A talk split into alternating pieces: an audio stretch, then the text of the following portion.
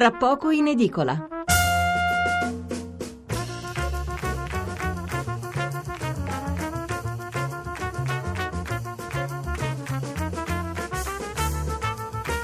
Mezzanotte 26 minuti e 5 secondi. Allora, intanto qualche ascoltatore mi ha fatto notare che probabilmente adesso non me ne sono accorto. Ho detto che la cauzione pagata da Weinstein era di eh, 10 milioni di euro e in realtà era di un milione di euro. Non so, forse avrò sbagliato. Sapevo che era di un milione, ma avrò detto 10, non lo so. Insomma, va bene. Grazie della correzione. Allora, eh, invece, allora adesso vi leggo i titoli sulla politica. chiedo scusa almeno quelli dei quotidiani a diffusione nazionale, gli altri invece ve li leggerò successivamente.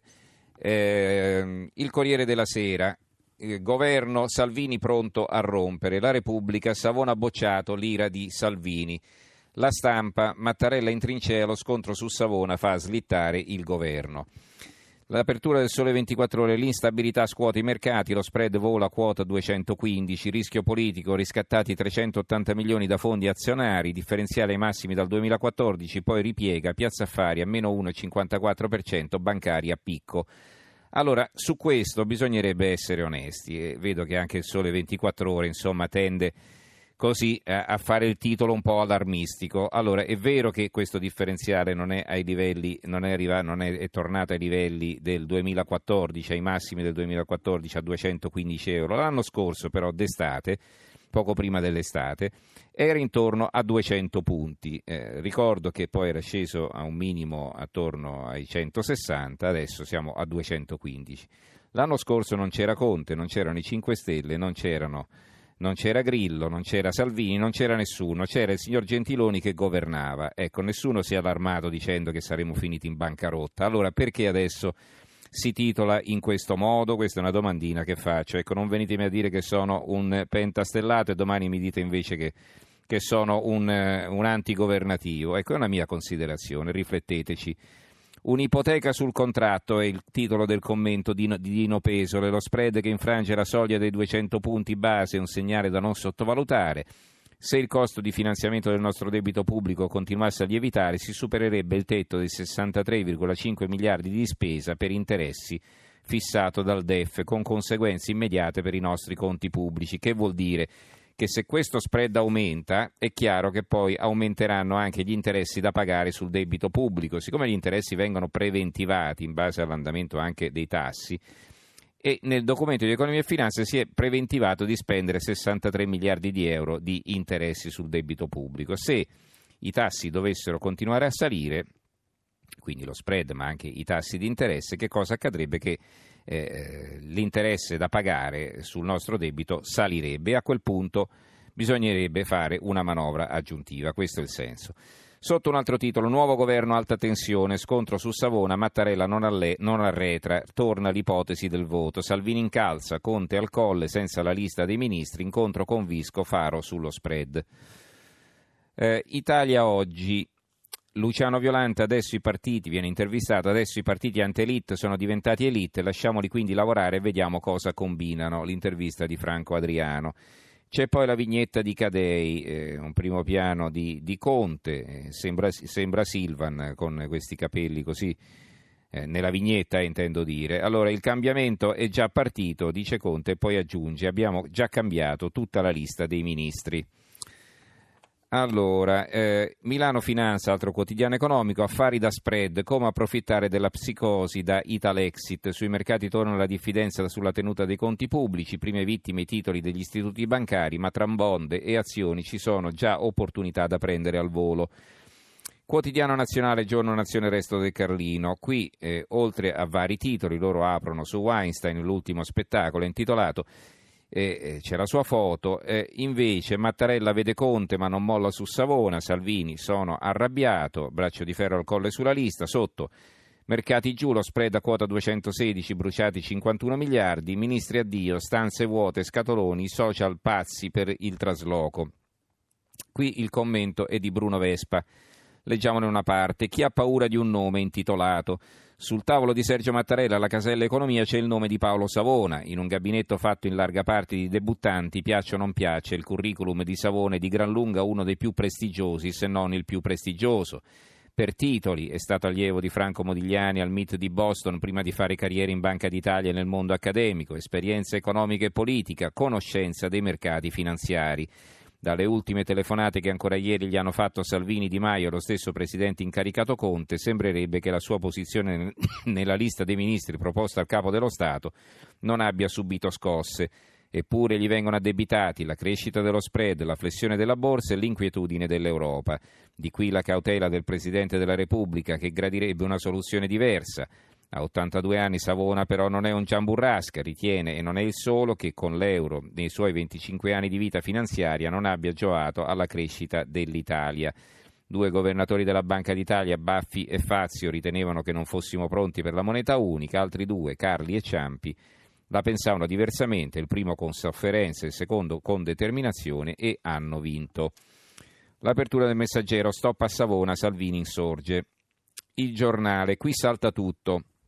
Salvini furioso, Savona all'economia o si torna al voto, ma Mattarella non cede, Conte è un passo dal fallimento. Lo stallo ci è già costato 20 miliardi. Eh, un pezzo di Nicola Porro, il vice direttore, esperto di economia, chi rischia davvero con la flat tax, eh, zuppa di Porro, la sua rubrica, e poi quello di Alessandro Sallusti, il direttore, che scrive, eh, attenzione, c'è un fatto ulteriore sconosciuto ai più, oltre alle idee diciamo, di Putin, di, di, chiedo scusa, sì, buonanotte, di, di Savona eh, sull'Europa, Dicevo, eh, scrive Sallusti, c'è un fatto ulteriore sconosciuto ai più che mi ha ricordato ieri un collega, Paolo Savone è un saggio e autorevole signore, ma ha un carattere che definire irascibile sarebbe un eufemismo, un Tremonti all'ennesima potenza. È impossibile imbrigliarlo, imbrigliarlo, sarebbe capace di mandare a quel paese non solo Conte, Di Maio e lo stesso Salvini per un sopracciglio storto, ma non si farebbe problemi a ribaltare il tavolo in faccia a Mattarella o alla Merkel. Quello che sta per nascere quindi non sarebbe un governo Di Maio, tantomeno un governo Conte, ma un governo Savona, bravissimo, ma neppure lui scelto dagli italiani. L'avvenire, l'apertura, messaggi al governo, Conte sale al colle ma il nodo rimane Savona, Mattarella non muta linea, Salvini è arrabbiato. Il fatto quotidiano, l'uomo del colle ha detto no, Salvini e Di Maio a muso duro, governo in bilico, ultimatum di Mattarella a Conte, niente Savona al tesoro. Non si può dire no per le opinioni, è un, il titolo di un commento di Andrea Pertici a pagina 11. Vero o falso, ma lo spread è come un anno fa, vedete qualcuno se ne accorge. Pezzo di Palombi a pagina 5. I signori, qualcuno, pezzo di Marco Travaglio, che dice sì, Giuseppe Conte non è nessuno, nessuno lo conosce, eccetera, e poi scrive eh, diversamente dai colleghi di giornaloni non riusciamo a dimenticare da chi siamo stati governati finora. Il primo che ci viene in mente è Angelino Alfano, ma lo sapete sì che Alfano da un anno e mezzo è il nostro ministro degli esteri, dopo esserlo stato per quattro anni all'interno e per tre alla giustizia. Un'altra che, sovviene, che ci sovviene è Valeria Fedeli, quella che vantava una laurea e poi si scoprì che non aveva nemmeno il diploma, però l'asilo l'aveva fatto e fu perciò nominata De Plano al Ministero della Pubblica Istruzione, Università e Ricerca Scientifica, riprova del fatto che non è l'America il paese dell'opportunità, è l'Italia. Marianna Madia da cinque anni la spensierata, nel senso etimologico del termine, ministra della Pubblica Amministrazione e Semplificazione, anche se nessuno, tantomeno lei, aveva mai sospettato una sua competenza in materia.